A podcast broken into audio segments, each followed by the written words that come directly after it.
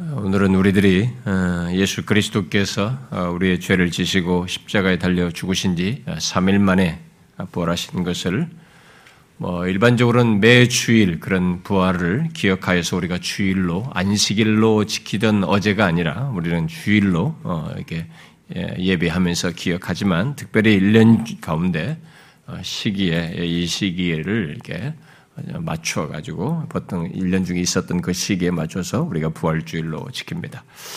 아, 그래서 이 본문을 통해서 그리스도의 부활과 관련된 말씀을 살피려고 하는데요. 그동안에 이 본문에서 말하는 그리스도의 부활 사건과 관련된 아, 내용을 아, 사복음서를 통해서 다각적으로 이제 살펴왔기에 오늘은 이 본문을 상세히 뭐 일일이 다 상세히 살피기보다 본문에 기록된 이 본문에서 분명히 말하고 있는 중요한 한 가지 사실, 바로 이 죽은 자의 부활, 그 죽음을 넘어선 생명에 초점을 맞추고 어, 살피려고 합니다. 자, 먼저 한 가지 어, 질문을 어, 해보도록 하겠습니다. 음, 너무 뻔한 질문일지 모르겠습니다만은 한번 생각해 보십시오. 우리는 모두 생명을 느끼며 생명에 대해서 말하고 있습니다. 아, 살아있다는 것은 다 살아있는 사람은 우리가 생명을 다 느끼고 있고 아, 그것을 아, 말하죠. 자 그러면 아, 여러분들이 알고 말하는 생명은 어떤 것입니까? 여러분들이 알고 있는 생명, 말하는 생명은 어떤 것입니까? 우리는 모두 어, 이 땅에 태어나면서부터 어, 생명이라는 것을 이 생명이라는 것의 어떤 신비스러움을 경험하고 어, 확인하고 어, 또 흔하게 봅니다. 그런데 아, 그 생명의 신비는 어, 우리 인간에게뿐만 아니라 어, 우리가 기, 뭐 하는 강아지나 여타의 짐승들에 태어나서 그들이 보이는 반응 속에서도 보고 어, 땅에 이 뿌리를 내리고 있는 살아있는 나무들이 매년 거의 죽은 것 같은 겨울을 딱 지나고 이 탁 시기가 되면 새순이 푸릇푸릇한 아, 연푸른이 탁 나오고 잎사귀가 뻗고 어, 거기에 꽃이 피고 어, 과실을 맺는 것을 통해서도 어, 보고 있습니다. 이 생명이라는 것. 심지어 바위 같은데 약간 그 흙더미가 있는 조금 있는 데서도 뭔가 벌써 하나가 있고 심지어 나무까지도 자라나는 이런 것을 보게 됩니다. 그러나 우리들이 피부적으로 느끼며 경험적으로 확인하는 우리가 가장 중요하게 생각하는 이 생명은 결국 우리 자신, 우리 인간들이죠. 우리 자신 안에서입니다. 바로 내가 지금 어, 생명을 갖고 경험하며 어, 누리고 있다는 것이죠. 아, 생명이 없는 자, 이미 생명이 떠난 자에게는 우리가 지금 어, 이 자리에 와서 뭔가 말을 듣고 나도 거기에 생각으로 이렇게 반응을 하고 어, 우리가 또 어떤 활동을 하면서 교제하는 것 등 이런 것들을 전혀 할 수가 없습니다. 우리는 모두 생명을 소유하고 있기 때문에 이 자리에 와서 이런 경험을 하고 있는 것이죠. 아, 우리는 이런 육체적인 생명에 대해 별 생각 없이 아, 지나면서도 아, 그것이 없는 것과는 너무 다른 것, 생명이 떠난 것과는 너무 다른 것을 우리가 현재적으로 경험하며 또 누리고 있습니다. 그야말로 생명의 신비를 이렇게 맛보면서 살아가고 있는 것이죠. 어, 어떻습니까? 여러분이 아는 생명, 어? 네, 이런 차원에서 어, 여러분들이 아는 생명을 한번 생각해 보십시오. 분명히 우리가 주변에 나무를 하나 꺾어도 그렇고 어, 짐승이 죽는 것도 그렇고 사람이 죽는 데서도 그렇습니다. 조금 전까지 살아있던 사람이 딱 생명이 떠나면 그 떠난 사람과 나 사이의 차이는 하늘과 땅 차이인 것을 우리가 경험해요. 예, 육체적인 생명에서. 자, 그런데 중요한 것은 아, 우리들이 아는 생명이 그게 전부냐는 거죠. 여러분들이 아는 생명이 그게 전부인가 하는. 그야말로 육체적인 생명 안에서 어, 어, 생명의 신비를 맛보는 것이 생명에 대해서 여러분들이 아는 전부이냐라는 것입니다. 어떻습니까? 일반적으로 사람들이 아는 생명은 그래요. 그게 전부입니다. 아, 그러나 정말로 어, 이 그게 전부일까? 예, 우리들이 이 세상 사람들이 지금 보고 경험하는 이 물질 세계 환경 속에서 보는 것들, 어, 짐승이든 식물이든 그리고 자신의 육체적인 생명, 거기서 보는 이 생명이 생명에 관한 전부인가 하는 것입니다. 어, 우리가 예수를 믿고 나서 알게 된 것 중에 하나가 무엇입니까? 그게 전부가 아니라는 것입니다. 여러분들이 교회 다니면서 음, 지금 우리들이 움직이는 이런 육체 생명 이상의 생명을 분명히 자주 들었을 것입니다. 그랬을 텐데, 아, 여러분 그래서 자신이 현재 이게 피부적으로 느끼는 이런 생명을 여러분들은 교회 안에서 들은 다른 생명이죠. 우리가 육체적인 생명 이상의 것에 대한 이 생명을 여러분들이 얼마나 그 부분을 중대하게 생각하며 실제적으로 그것을 느끼며 또 누리며 살고 있습니까? 우리가 아는 육체적인 생명 이상의 생명에 대해서 여러분들이 얼마나 그것을 중대하게 알고 있고 실제적으로 경험하며 살고 있느냐는 것입니다. 음, 만약 그런 것을 알지 못한다면, 우리가 아는 육체적인 생명 이상의 것을 알지 못한다면, 이 시간에 우리가 아는 생명 이상의 생명, 성경이 말하는 참 생명을 알고 어, 소유할 수 있기를 바랍니다. 지식적으로가 아니라 실질적으로 말이죠. 모든 사람들이 흔히 아는 생명, 곧 육체적인 생명은 정확히 말하면 죽음이 드리운 생명입니다. 아, 금방 태어난 아이라 할지라도 그 아이에게 있는 육체의 생명은 우리 모두가 부인할 수 없는 한 가지 사실, 곧 죽음이 드리운 생명인 것을 보게 됩니다. 이미 우리가 로마서 5장 12절을 살피면서 말했다시피 아담 안에서 태어난 인간은 예외 없이 나면서부터 죽음을 향해서 갑니다. 생명이 시작을 하는데 그 생명의 시작부터 죽음을 향해 달려갑니다. 듣고 싶지 않지만 쉽지 않는 말이지만은 그것은 엄연한 사실이고 현실입니다. 인간은 생명의 첫 경험과 함께 첫 발을 내딜 때부터 그 첫 발은 죽음을 향한 첫 발입니다. 죽음의 기운을 느끼며 예외 없이 죽음을 향해 나아갑니다.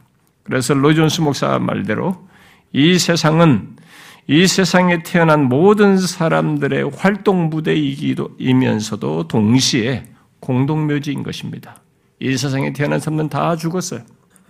그 사람들은 이 땅에 다 묻었습니다. 우리도 그럴 겁니다. 너무 염세적인가요? 아닙니다. 저는 지금 삶을 염세적으로 보아야 한다는 것을 말하는 것이 아닙니다. 우리가 흔히 아는 생명의 정확한 실상을 말하는 것입니다. 곧 죽음이 드리운 생명이라는 거야. 바로 우리들이 아는 육체의 생명은 죽음이 드리운 생명이요. 죽음으로 나아가는 생명이며 죽음으로 귀결되는 생명이라는 것입니다. 그래서 생명을 가장 강렬하게 느끼는 신생아를 보면서도 죽을 수 있는 위험과 질병을 생각하고 염려하게 됩니다. 그러나 안타까운 것은 예수를 만나기 전까지는 그 이상의 생명을 인간들이 알지 못한다는 거예요. 물론 사람들이 나름 사후 세계에 대해서 말을 하고 생각도 합니다. 그래서 사후의 생명에 대해서 나름 얘기들을 하고 어, 생각들을 하죠. 그러나 그것은 역사적인 증거들을 가지고 있지 않는 것이어서 다 막연하고 추상적입니다. 여러분들이 세상에서 듣는 이 사후 세계에 대한 그런 얘기는 잘 들어보시면 역사성이 없어요. 역사적인 증거가 없는 막연하고 추상적인 얘기입니다. 그래서 우리 돌아다니는 이 사후 세계에 대한 우리 흔한 우리들의 종교 이론이든 주변에 흘리 퍼져 있는 것은 뭐냐면 죽고 난 다음에 짐승으로든 뭐 벌레로든 사람으로 다시 태어난다, 윤회한다더니 아니면 이게 잘 사는 사람들은 어떻게 해서 열반에 된가지고 무슨 신이 된다더니 아니면 좋은 곳에 가서 살아라, 좋은 곳에 가서 행복하게 살 것이야 라고 생각하는 등 그야말로 막연합니다. 어? 다 그냥 희망사항 같은 얘기예요. 그렇다 보니 그들이 아는 확실한 것은 그렇게 희망사항 말고 부인할 수 없이 자기가 확실하게 경험적으로 보고 확신하는 것은 죽음이에요. 지금 자신, 에, 자신이 가진 육체적인 생명도 죽어야 한다는 것을 가장 확실하게 받아들이고 알고 있습니다. 그런데 오늘 본문은 우리가 아는 그 정도의 생명을 넘어서는 아, 로마서 6장의 표현으로 말하면 새로운 생명을 말하고 있습니다. 어떤 생명입니까? 죽음을 넘어선 생명이요, 죽음을 정복한 생명입니다. 물론 그 생명을 일반 종교나 어떤 사상에서 말하듯이 그저 종교 이론이나 막연한 생각으로 주장하는 게 아닙니다. 본문에서 보듯이 실제로 역사적인 증거로 드러내고 나타내고 있는 것입니다. 우리가 지난주에 마가복음 15장 39절을 통해서 예수님을 예수님의 십자가를 예수님을 십자가에 매달아 죽이는 이 십자가 로마의 십자가형을 집행하는 일을 맡았던 책임자인 로마 군대의 백부장이 사형을 집행하면서 맞은편에서 죽는 것을 정확히 봐서 다 일, 다른 사람 다른 두 강도보다 먼저 죽는 것을 확인했습니다. 그는 예수님의 그 빠른 죽음을 확인하는 로마 총독조차도 의아해서 묻는 질문에 이 백부장은 정확히 대답했습니다. 그는 분명히 죽었다고. 예수님은 제9시 이후에 곧 우리 시간으로 오후 3시 넘어서 어느 시점에 돌아가셨습니다. 그 이후에 아리마대 요셉이 빌라도의 허락을 받아서 저물었을 때쯤에 예수님의 시신을 자기 소유로 어, 미리 준비해 놓은 새 무덤에 예수님의 시신을 이렇게 안치하고는 큰 돌로 아, 그 입구를 이렇게 굴려서 우리처럼 땅을 파고 하는 게 아니고 그들은 이렇게 굴 파서 이렇게 앞에다 이렇게 막는 스타일이죠. 네, 큰 돌을 굴려가지고 그 무덤 입구를 막는 것을 어, 앞에 27장 57절 이하에 예, 우리가 읽지 않았지만 기록되어 있습니다. 그리고 예수님을 십자가에 못 박도록 그 주도했던 어, 유대 지도자들이 빌라도에게 찾아가서 예수님이 살아있을 때 했던 얘기를 상기시키면서 예수님이 살아있을 때 자기가 3일 만에 다시 살아난다고 한 것이 있으니 아, 혹이라도 모르니까 이 무덤을 3일 동안 지키도록 허락해달라고 빌라도에게 요청을 했어요. 그리고 빌라도는 허락을 했고 경비병들을 보내어서 어, 지키게 했다는 것 또한 여기 이 앞에 27장 62절 이하에서 기록하고 있습니다. 그런 상황에서 예수님의 시신을 무덤에 안치하는 것을 지켜본 막달라 마리아와 다른 마리아는 예수님이 죽으신 그 날이 금요일 해질 때니까 금요일 해질 때부터 이 안식일이 시작되었기에 이 그 안식일이 끝날 때까지 곧 토요일 날 해질 때까지는 아, 가만히 있다가 돌아가서 가만히 있다가 예, 본문 28장 1절 말씀대로 안식 후 첫날 우리 시간으로 주일이죠. 오늘 일요일이죠. 일요일 새벽녘에 무덤을 보려고 다시 갔을 때 최초로 이 부활의 실체를 이 여인들이 보게 됩니다. 물론 본문에 기록된 대로 먼저 큰 지진이 나고 돌이 굴려지는 일이 있었고 그 위에 굴려진 돌 위에 천사가 있었어요. 안전 천사로 인해서 그 무덤을 지키던 자들이 무서워하고 떨면서 마치 죽은 자 같이 되는 이런 경험이 그 지키던 자들에게 있었다고 함께 기록하고 있습니다. 그 상황을 대면한 여인들에게 천사는 자신을 보고 무서워한 이 경비병들이 있었기에 너희는 무서워하지 말라라고 하면서 예수님의 부활에 대해서 말해줬습니다. 천사가 여인들에게 말한 사실이 무엇입니까? 너희가 지금 십자가에 못 박힌 예수, 그러니까 뭐예요? 십자가에 못 박힌 예수니까 죽은 예수죠. 너희들이 지금 십자가에 달려 죽은 예수를 찾아왔다. 이렇게 말하면서 찾아왔지만 그는 더 이상 죽은 예수가 아니다. 자신이 말씀하시는 대로 살아나셨다. 곧 살아나신 예수, 부활하신 예수를 말해 줬습니다. 그것이 사실인 것은 다시 그가 누웠던 곳을 사실인 것을 확인시키기 위해서 그가 누웠던 것을 어, 보여 보게 해 주었습니다. 그리고 그 사실을 그의 제자들에게 가서 예수님이 죽은 자 가운데서 살아나셨고 갈리로 아, 그들과 활동하고 만났던 그 갈리로 가실 것이니 거기서 그분을 볼 것이라고 전하라고 했어요. 자, 만일 예수님의 부활에 대한 내용, 곧 그가 죽었다가 다시 살아나셨다는 이 내용이 여기까지라면 빈 무덤을 보여주고 가서 살아났다고 전해라 라고 하는 말까지라면 여러분 어땠을까요? 과연 사람들이 예수의 부활을 믿었을까요? 예수님은 이미 자신이 죽으시기 전에 네 번이나 내가 고난을 받고 죽었다가 3일 만에 살아날 것이다. 라고 얘기를 했어요. 제자들은 그걸 뭐 무시했지만, 아, 그런 일은 절대 있어서는 안 됩니다. 라고 얘기했지만, 죽는 것만 생각했지 3일 만에 살아난다는 얘기를 흘려들었지만, 예수님은 계속 반복했어요. 진짜 이게 일어날, 안 일어나면 어떻게 하겠어요? 근데 네 번이나 얘기했어요.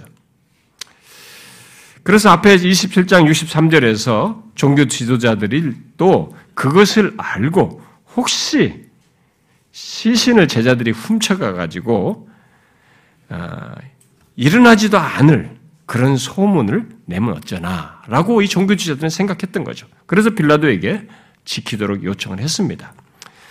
그러나 예수님은 진짜로 3일 만에 부활하셨습니다. 그런데 설사 그렇게 3일 만에 살아날 것을 미리 말하고 또 진짜 살아나서 본문 7절까지의 내용, 무덤을 보여주고 살아나셨으니 전해줘라. 라고 하는 내용까지가 전부라면 여러분 예수님의 부활에 대해서 어땠을까요? 사람들의 반응이. 역사적으로도 그렇고. 아무리 빈 무덤을 보여주고 예수님이 살아나셨다고 누군가 뭐 천사가 나타나서 말을 한다 할지라도 그게 전부라면 아무리 뭐 미리 말하고 그런 일이 일어났다고 한다 할지라도 그걸 사람들이 믿을 수 있을까요?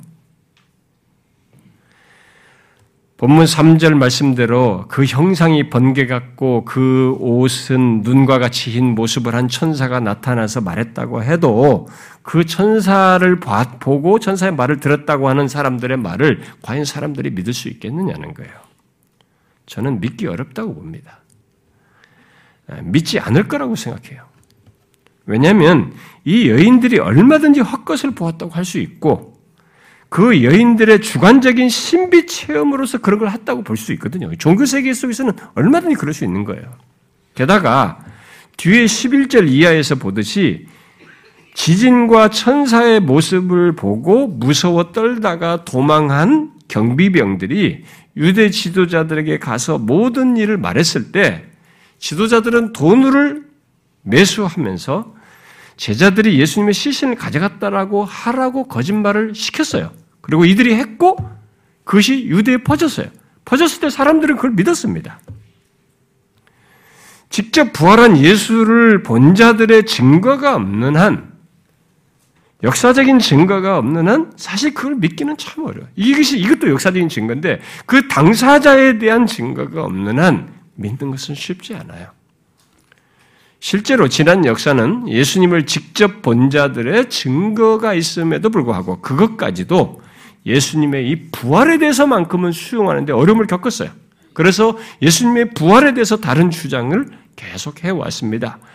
본문의 종교 지도자들이 거짓으로 유표한 시체 유기설을 믿는 것이 계속 있었고 또 실제 죽은 것이 아니라 일시적으로 기절했다가 살아난 것이다라고 하는 기절설을 믿는 사람들이 있었고 주장하고 또 어, 이게 이들이 말한 것이 실제로 살아난 예수, 부활한 예수를 본 것이 아니라 환상을 보고 환상을 우리에게 말한 것이다라고 하면서 환상설로 주장하는 일도 있었고 이렇게 이 부활을 부인하는 다양한 주장들이 계속 역사 속에 있어 왔고 지금도 똑같습니다. 지금도 그런 것을 딱 믿는 사람들이 있습니다. 여러분 한번 객관적으로 생각해 보십시오. 죽은 자가 살아났다는 것을 믿는 것이 쉽겠어요? 그런 주장을 믿는 것이 정말 쉽겠느냐는 거예요. 그건 쉽지 않습니다. 예, 믿지 않는 것이 예, 자연스럽고 우리 모든 인간이 가지고 있는 조건에서 보면 공감대가 커요. 그런 얘기가. 왜 그렇겠습니까? 부활은 우리의 경험 세계 속에 없거든요. 우리 경험 속에 없는 것입니다. 이 세상 존재 속에, 이 세상 역사 속에 사람들이 살아온 인류의 역사 속에 부활이라고 하는 것이 경험 세계 없는 얘기예요. 그저 그런 얘기는 신화에서나 나오는 얘기고 동화나 사후 세계에 대한 인간의 그 생각하고 싶은 자기들이 생각한 어떤 이야기 정도에 서나 나오는 얘기지 우리의 현실 속에서는 본 적이 없는 것입니다. 그야말로 우리들은 모두 죽음을 넘어선 생명, 넘어선 생명을 경험적으로 알지 못하는 것이죠. 그러므로 설사 7절까지의 내용, 곧 분명히 자신들이 금요일에 봤던 그 무덤, 곧 큰 돌을 막아놓은 무덤이 열려 있고 그 안에 예수님의 시신이 없는 것을 본 여자들이라 할지라도 그것만으로 예수님을 비화를 믿는 것은 거의 불가능하다고 할 수 있습니다. 그저 그것으로 믿고 싶어서 믿는 일은 할 수 있어요. 왜냐하면 과거에 이분을 따르는 사람이 너무 사랑했었기 때문에 이런 사실만으로 믿고 싶어서 믿는 일은 가능할 거예요. 그러나 그들을 넘어서기는 어려워요. 우리 같은 사람들은 믿기 어려운 것이죠. 팔레스틴하고 관계가 없는 사람, 그 이스라엘 옆에 접경에 이스라엘 적대국이 있는 사람들이 로마 같은 사람들이 이런 걸 믿기는 어려운 것입니다. 중요한 것은 우리들은 모두 본능적으로 경험적으로 또 모든 지식을 종합해서 죽음을 넘어선 생명에 대해서 알지 못하기 때문에 종교적 신념이 아닌 역사적인 사실로 믿는 것은 어렵다는 것입니다.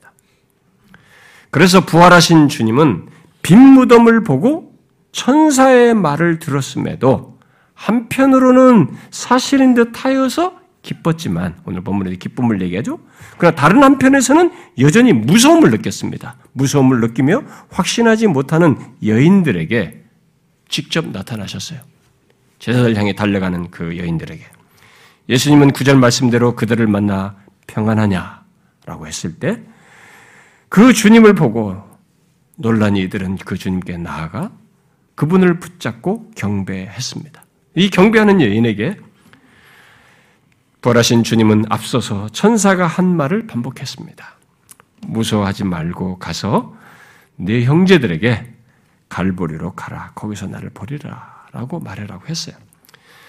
단지 차이가 있다면 천사의 말과 예수님의 말 사이 차이가 있다면 천사는 그의 제자들에게 가서 말하라라고 한 것을 주님은 나의 형제들에게 가서 말하라라고 함으로써 자기를 저버리고 도망친 제자들을 자신의 구원 사건을 통해서 하나님 하나님의 아들에 속한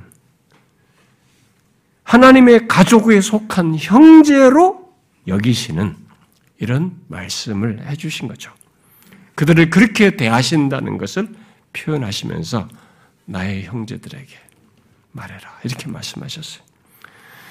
그리고 그 뒤로 부활하신 주님은 이제 우리가 여기에는 없습니다만 사복음서나 이게 다른 데 다 보면은 베드로에게 나타나시고 죽으신 예수님에 대해서 어, 어 이게 어, 실망하여서 예루살렘을 등지고 떠났던 이 엠마오로 가던 예수님의 열한 제자 외에 예수님을 따르던 어떤 제자들이죠. 그, 그 제자들에게 나타나시고 또 두려워서 문을 딱 잠그고 모여 있었던 예수님의 제자들에게 예수님께서 또 나타나셨고 거기에 도마가 빠져 있었는데 도마가 다른 제자들이 예수님을 봤다라고 했을 때 그걸 내가 어떻게 믿냐? 나는 손 못에 찍힌 못 박힌 것과 창에 찔리는 옆구리를 내가 손으로 넣어보기 전에 난 믿을 수 없다. 이렇게 했을 때 그 다음에 도마가 있는 조건에서 예수님께서 나타나셔서 만져봐라 라고 해 주셨고 그래서 다시 제자 모든 제자들에게 직접적으로 자기 자신을 내어 보이시는 일을 하시고 고린도전서 15장에 기록된 대로 500여 명의 형제들에게 자신의 부활을 또한 보이셨습니다. 여러분 이런 모든 성경에 기록된 이렇게 자신을 부활하신 주님 자신을 나타내신 부활 이후에 40일 동안 이렇게 자신을 머물면서 그들에게 나타내신 것은 무엇을 말할까요? 여러 가지로 말할 수 있겠지만 가장 기본적인 사실은 분명 죽으셨다가 살아나심으로써 죽음을 넘어선 생명 또는 죽음을 이긴 생명을 나타내 보이신 것입니다. 아무리 유대 지도자들이 경비병의 입을 막고 거짓을 유포하게 했어도 그것은 분명히 십자가에 달려 죽은 예수님이 다시 살아난 것을 본 자들의 증거를 넘어설 수는 없었던 것입니다. 몇 사람의 주관적인 경험도 아니고 모두 안 믿고 싶어 하는 사람들. 그게 정말 가능한가? 베드로조차도 처음에 이 여인들의 얘기 듣고 안 믿었거든요. 이렇게 안 믿고 싶어 하는 사람들이 직접 확인하고 심지어 만져보고 함께 식사하며 대화하고 이러한 역사적인 사실을 없는 사실로 말하는 것은 불가능해요, 또. 이미 예수님께서 죽으시기 전에 말씀하셨습니다. 나는 부활이요 생명이니 예수님은 진짜로 그것을 그, 그대로 보이신 것입니다. 자신이 부활이요 생명인 것을. 그런데 중요한 것은 예수님의 부활이 단순히 그 역사적인 사실로 끝나지 않는다는 것입니다. 예수님은 나는 부활이요 생명이니라고 한 뒤에 이렇게 덧붙이셨죠? 나를 믿는 자는 죽어도 살겠고 무릇 살아서 나를 믿는 자는 영원히 죽지 아니하리니. 예수님의 부활에는 이 놀라운 사실이 맞물려 있어요. 예수님은 자신이 부활의 생명 되심을 자신을 넘어서서 그를 믿는 자들에게도 소유하여 경험하게 하실 것을 미리 말씀하셨습니다. 이것이 기독교에서 말하는 놀라운 소식이고 기독교가 가지고 있는 복음입니다. 여러분, 인간이 어렵고 힘들고 심리적으로 복통스럽고 이 세상의 여러 가지 고뇌스러운 것들을 벗어나고 싶어서 어떤 수양을 하는 문제를 갖고 종교적인 경험, 이상한 카타르시스를 경험하는 것은 종교 세계에 있을 수 있지만 부활은 없는 거예요. 이것은 오직 기독교에만 있는 것입니다. 죽음밖에 모르는 인간이 예수님처럼 죽음을 넘어선 생명을 이 땅에서부터 맛보며 소유하여 그 생명의 완전함으로 나아가게 된다는 것을 기독교가 말을 하고 있는 것입니다.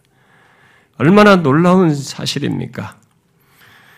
여러분은 이런 경험을 아십니까? 혹시 이런 부활에 대한 내용이 우습습니까? 별 기대도 생기지 않습니까? 왜 그럴까요? 그것은 그가 아는 생명이라고는 죽음이 두려운 생명이 전부이기 때문에 그런 것입니다. 자기가 아는 게 그것밖에 없기 때문에 이게 우스운 것입니다. 죽어야 하는데 무슨 죽음을 넘어선 생명, 부활이냐고 생각하는 것이죠. 그렇게 생각하는 것은 어떤 면에서 당연해요. 왜냐하면 앞에서 말한 대로 나면서부터 죽음을 향해 나아가고 있고 자기가 가진 생명조차도 죽음으로 끝나는 생명인 것을 알고 있기 때문에 그렇게밖에 말하지 못하죠. 사실 그런 생명은 참 생명이라고 할 수가 없습니다. 참 생명은 파괴와 쇠함과 점점점 이게 사라져가는, 사라져가는 그런 것이 없어야 합니다. 정말 죽음을 능가하는 생명이어야만 하는 것이죠. 예수님은 바로 그것을 말씀하셨고 부활하심으로써 드러내신 것입니다. 그런 면에서 마태복음 25장 끝절에서 장차 모든 인간이 하나님 앞에서 심판을 받아 두 부류로 나뉠 때 영원히 한 부류는 영원한 생명으로 들어가지만 한 부류는 영원한 형벌로 들어가는 얘기를 할 때 이 영원히 멸망받는 상태에 처하는 자들을 그들도 영원히 형벌을 받는다고 얘기했단 말이에요. 그러면 영원히 살아면서 명망을 받는 얘기인데, 고통을 받고 심판을 받는 얘기인데, 그들에게 영생이라는 말을 쓰질 않아요.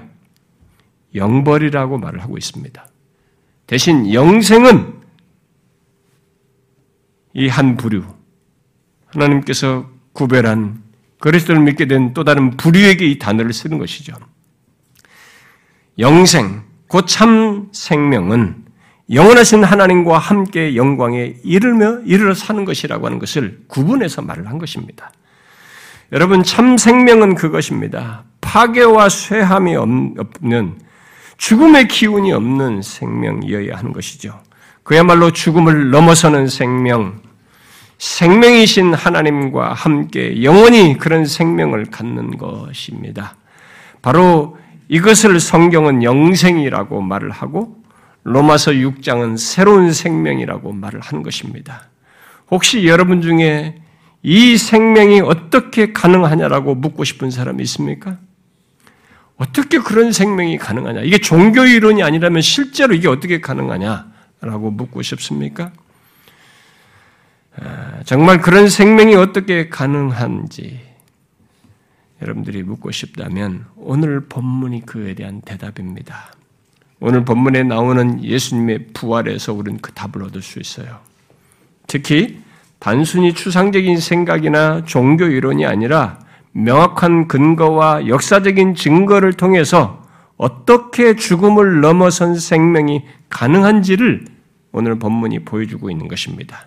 일단 십자가에 달려 죽은 예수님이 실제로 다시 살아나신 것은 죽음을 넘어선 생명 또는 죽음을 이긴 생명이 실제로 있으며 그 생명이 가능하다는 것을 분명히 증거해 주는 것이에요. 이것은 그 사건이에요. 바로 역사적인 증거로서 우리에게 말해주고 있는 것이죠.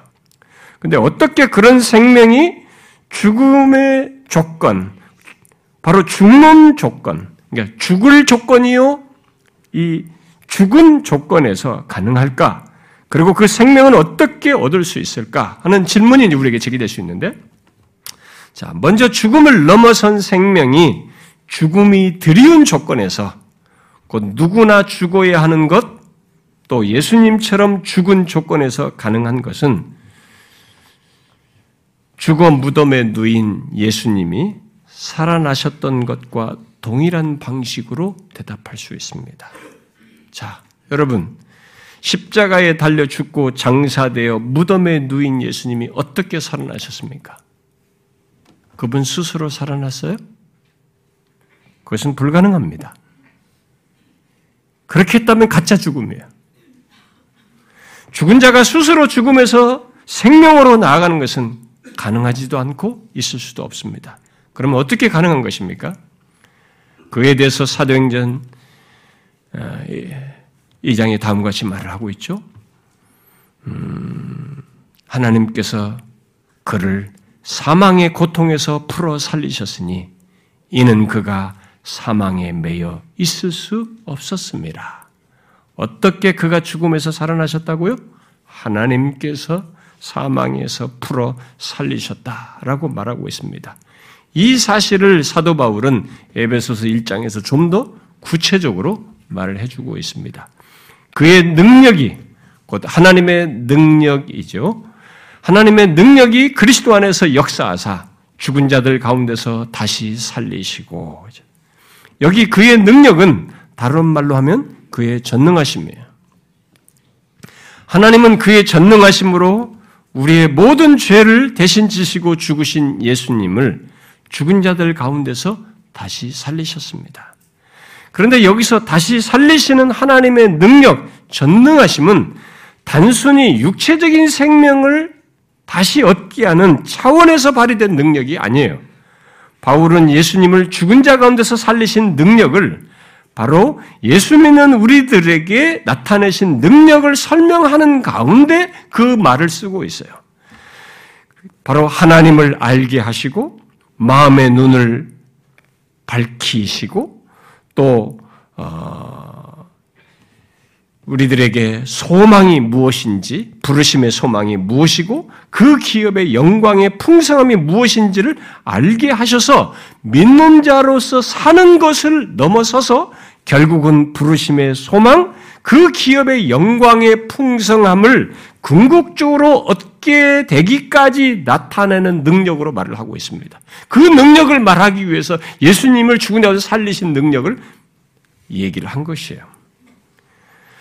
이것을 예배소서 1장 이하에서 예배서 2장 2장 1절 이하에서 허물과 죄로 죽었던 상태에서 하나님께서 살리신 것, 곧 허물로 죽은 우리를 그리스도와 함께 살리시고 일으키시는 것으로 연결해서 말을 합니다. 그러므로 기독교에서 말하는 생명은 곧 예수님께서 보이신 생명은 단순히 죽은 나사로를 살렸다가 다시 죽은 나사로 살린 얘기죠. 요한복음 11장에서 죽은 나사로 살렸다가 그 다음 다시 죽었잖아요. 이렇게 다시 죽을 것을 살리는 그런 생명이 아니에요. 영원히 죽음을 넘어서는 생명으로서 죄가 해결되는 조건에서 하나님의 능력으로 갖게 되는 생명이라는 것을 말해주고 있는 것입니다. 여러분, 성경이 말하는 죽음을 넘어선 생명을 정확히 하셔야 합니다.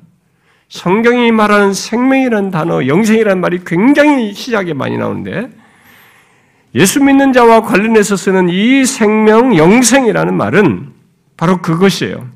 죽음을 넘어선 생명을 얘기하는 것입니다.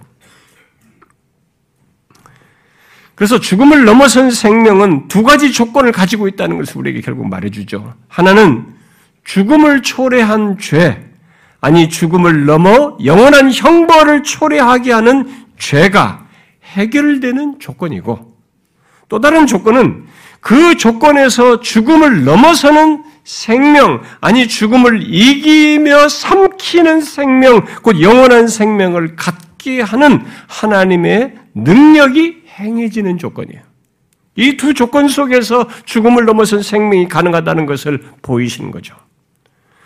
우리는 그런 생명을 스스로 만들 수 없습니다. 예수 그리스도가 그것을 그대로 보여준 것인데, 우리의 죄를 지셨고, 그리고 죽은 조건에서 그렇게 두 가지 조건을 했는데, 그, 이런 생명은 우리 스스로 만들 수가 없습니다.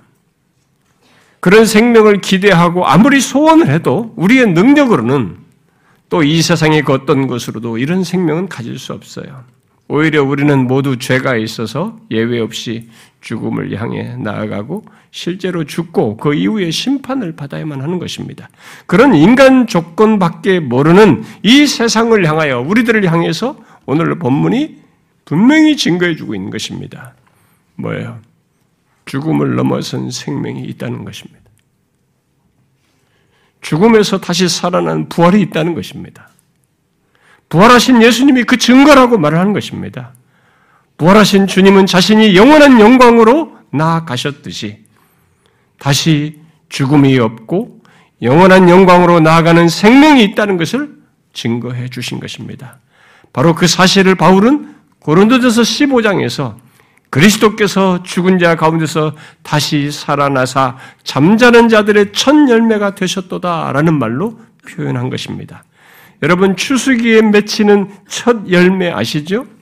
첫 열매가 무엇입니까? 뒤은 열매의 시작을 말하는 것이죠.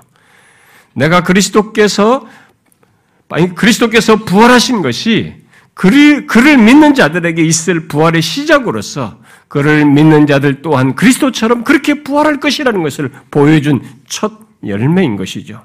죽음을 넘어선 생명을 예수님과 똑같이 최종적으로 그를 믿는 자들이 얻어 누리게 될 것이라는 것을 말해주는 것입니다. 그렇다면 나면서부터 죽음을 향해 나아가는 조건 예외 없이 영원히 이 사망의 상태에서 고통받아야 하는 조건에서 어떻게 그런 생명, 그 죽음을 넘어선 생명을 얻을 수 있을까? 인간이. 그런 조건에서 어떻게 이런 생명을 얻을 수 있을까요? 그것은 좀 전에 말한 이 두 가지 조건을 가짐으로써입니다. 무엇입니까?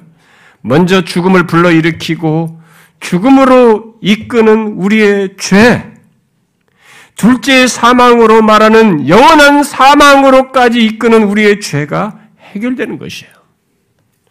여러분, 우리의 죄가 그런데 어떻게 해결된다고 말하고 있습니까? 어떻게 될 수 있어요? 죄 있는 우리는 우리 스스로 죄를 해결할 수가 없습니다. 또 죄 있는 우리로부터 나온 어떤 방법으로도 이 죄를 해결할 수가 없습니다. 어떻게 그 죄를 해결할 수 있습니까? 로마서 3장이 그 해답을 말하고 있죠. 예수 그리스도를 믿음으로 말미암아 모든 믿는 자에게 미치는 하나님의 의인이 그리스도 예수 안에 있는 속량으로 말미암아 하나님의 은혜로 값없이 의롭다 하심을 얻는 얻은 자 되었느니라. 무엇입니까?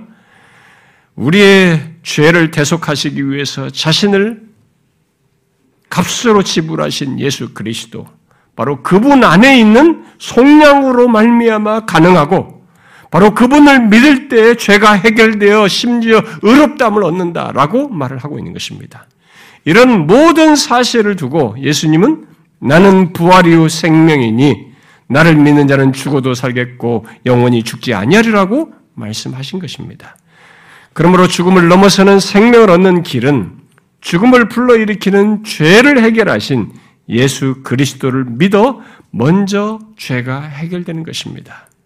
그 다음 죽음을 넘어서는 생명을 얻을 수 있는 그 다음에 또 다른 거기에 덧붙인 조건은 그 생명을 얻도록 하는 전 과정에 하나님의 능력이 나타나는 것입니다. 바울은 앞에서 말한 대로 에베소서 1장과 2장에서 그리스도를 죽은 자 가운데서 살리신 능력을 신자들의 존재와 삶에 연결해서 말했습니다. 그러면서 그의 힘의 위력으로 역사하심을 따라 우리에게 베푸신 능력의 지극히 크심이 어떠한 것을 너희로 알게 하시기를 구하노라 그랬어요. 이 말은 예수 그리스도를 믿어 생명을 얻는 전 과정에 지극히, 지극히 크신 하나님의 능력이 베풀어지고 있다는 것을 말하는 것입니다. 결국 우리들이 예수 그리스도를 믿어 생명 얻는 과정에서부터 시작해서 영원한 영광을 얻기까지 과정뿐만 아니라 기업의 영광의 풍성함을 궁극적으로 얻기까지 곧 육체적인 죽음을 넘어서서 영화롭게 되기까지 모든 것이 하나님의 지극히 크신 능력으로 경험적으로 있게 된다는 것이죠. 이 능력은 십자가에 달려 죽으시고 무덤에 누인 예수님에게 나타난 그 능력이에요. 그래서 바울은 앞에 인용한 말, 말씀대로 뒤에 그의 능력이 그리스도 안에서 역사하사 죽은 자들 가운데 다시 살리시고 이렇게 말했습니다. 그리고 더 나아가서 하늘에서 자기의 하늘에서 자기 오른편에 앉히사 모든 통치와 권세와 능력과 주권을 가지신 그분께 복종하게 하신다 이렇게 말씀하셨어요. 그러니까 살리는 것으로 끝나는 것이 아니에요. 그 영광으로까지 이때어 있게 되는 것을 연결해서 말을 하고 있습니다. 우리의 생명의 원리도 이와 똑같습니다. 그래서 바울은 에베소서 2장에서 영적으로 죽은 상태, 곧 영원한 죽음으로 나아가는 조건에서 하나님께서 살리신 것을 연결해서 능, 력 이 살리신 것을 얘기할 때 능력과 함께 자신의 큰 사랑을 가지고 허물과 죽은 우리를 그리스도와 함께 살리시고 또 함께 일으키사 그리스도 예수 안에서 함께 하늘에 안침바 되었다. 이 말을 한 것입니다. 이게 하나님의 능력을 앞에서 말한 것을 그리스도로 일으킨 능력의 연결선상에서 거기에다가 하나님의 사랑을 더 덧붙여 설명하면서 얘기를 하는 것입니다. 죽음이 두려운 생명을 소유한 우리가 죽음을 넘어서는 생명을 얻는 것은 바로 그런 우리를 죽음에서 부활하신 그 그리스도와 함께 살리심으로써, 그러니까 죽으셨던 그리스도를 살리시는 그 역사 속에 그리스도와 함께 우리를 살리심으로써 있게 된다는 것. 그렇게 해서 그리스도와 함께 하늘에 앉히시는 궁극적인 참 생명 누릴 조건까지 하나님의 능력에 의해서 있게 된다는 것을 우리에게 말해줍니다. 이것이 죽음을 넘어서는 생명, 영원한 생명을 얻는 두 조건이에요. 다른 길은 없습니다.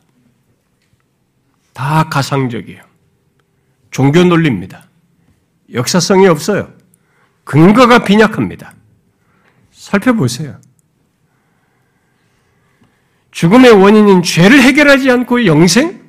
그것은 웃기는 얘기입니다. 사람들이 만든 논리예요.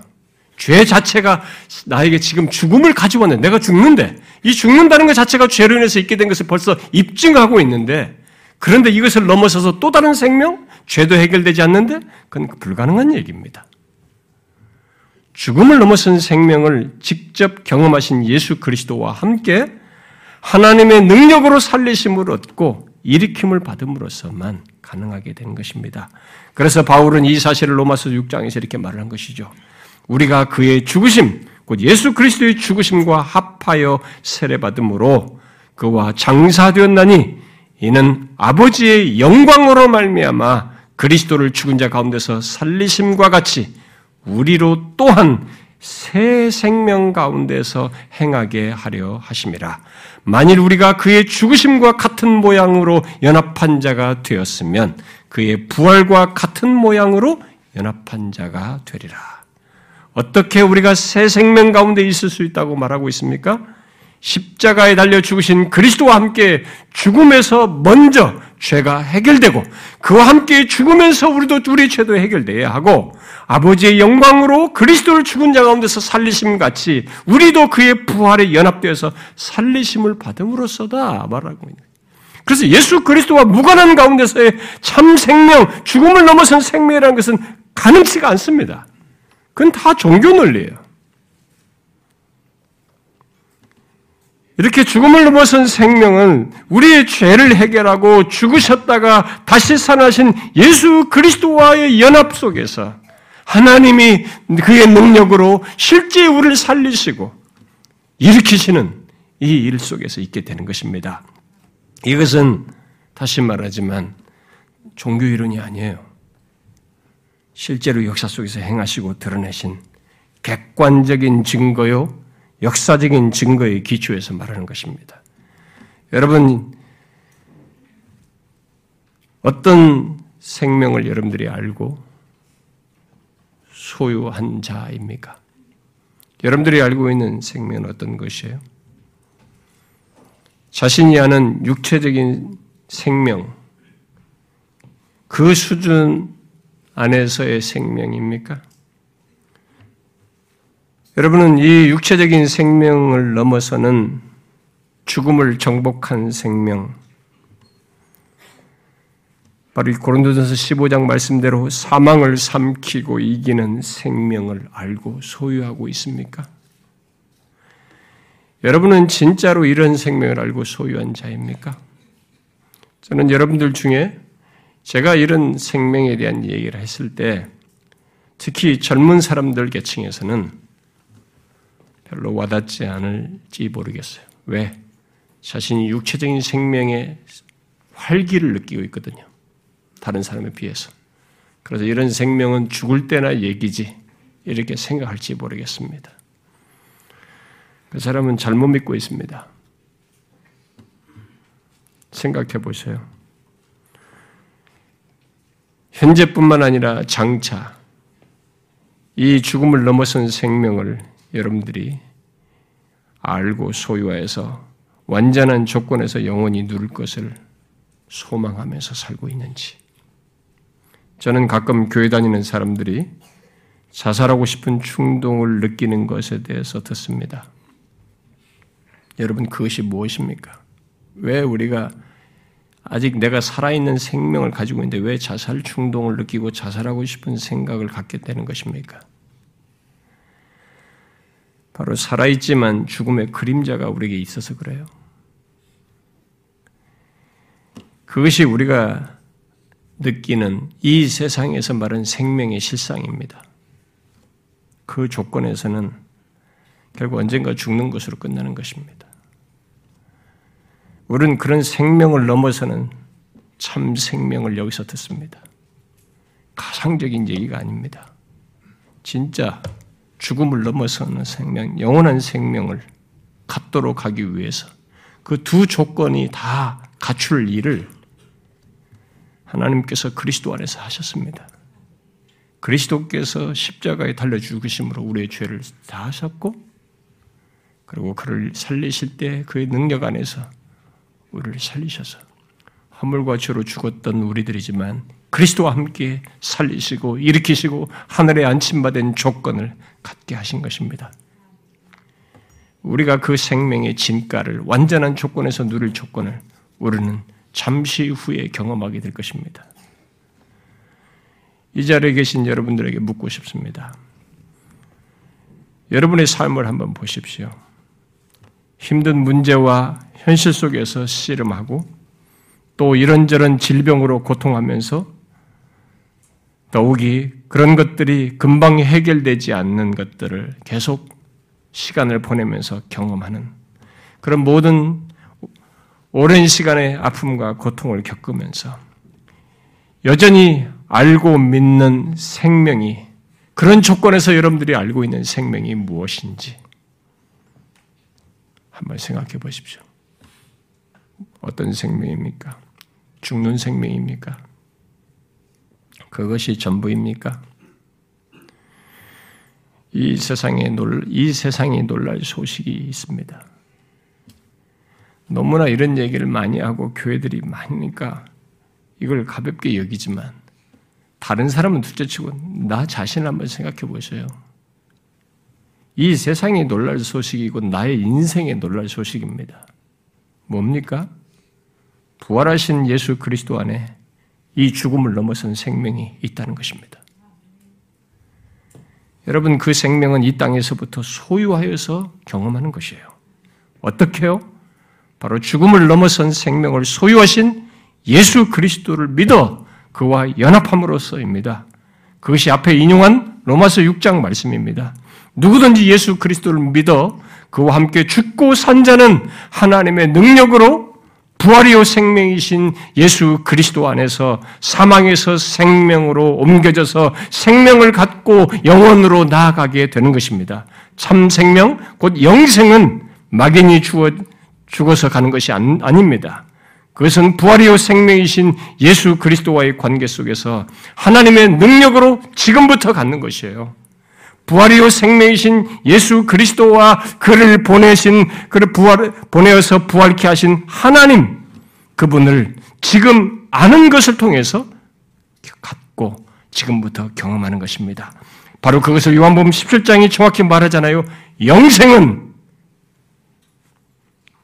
유일하신 참 하나님과 그가 보내신 자 예수 그리스도를 아는 것이다. 굉장한 정의예요.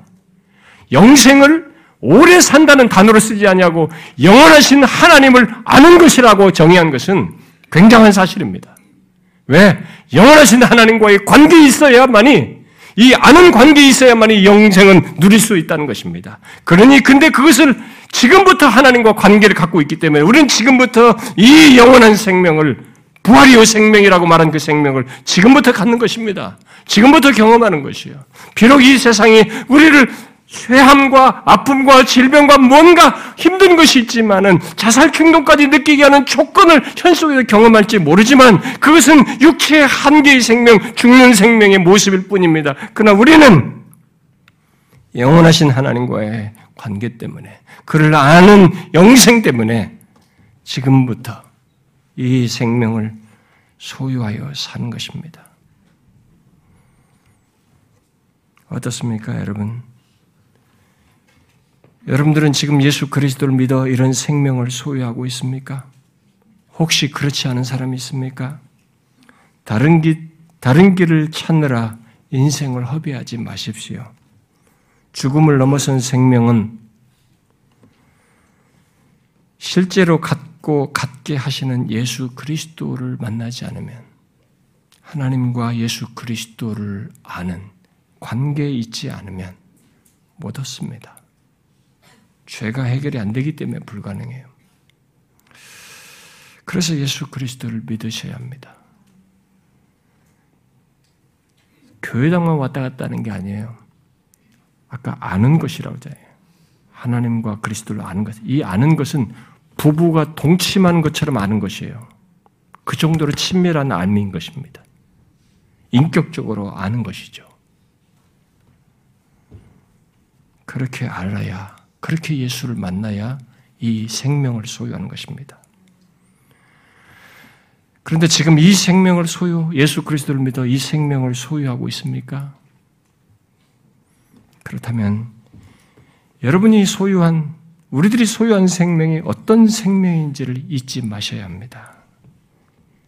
예수 그리스도께서 보이신 대로 죽음을 이기고 삼킨 생명이에요.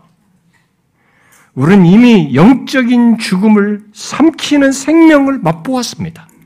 나는 하나님을 향해서 움직일 수 없었던 그런 자였지만 이제 하나님을 향해서 반응하는 이 영적인 생명, 영적인 죽음을 이기는 생명을 이미 우리는 맛보았어요. 그리스도 안에서. 그런데 우리는 거기서 끝나지 않습니다. 장차 우리는 육체적인 죽음을 넘어서는 참 생명, 그 죽음조차도 삼키는 생명을 예수 그리스도처럼 경험할 것입니다. 그게 그리스도의 부활의 증거예요. 그것을 알고 소망하면서 사는 것입니다. 우리에게 있는 생명이 얼마나 놀라운 생명인지 그것을 기억하며 사십시오. 비록 이 세상의 현실이 나를 압박하고 힘든다 할지라도 내게는 육체의 생명 이상의 생명이 있다는 것을 잊지 마십시오. 기도합시다.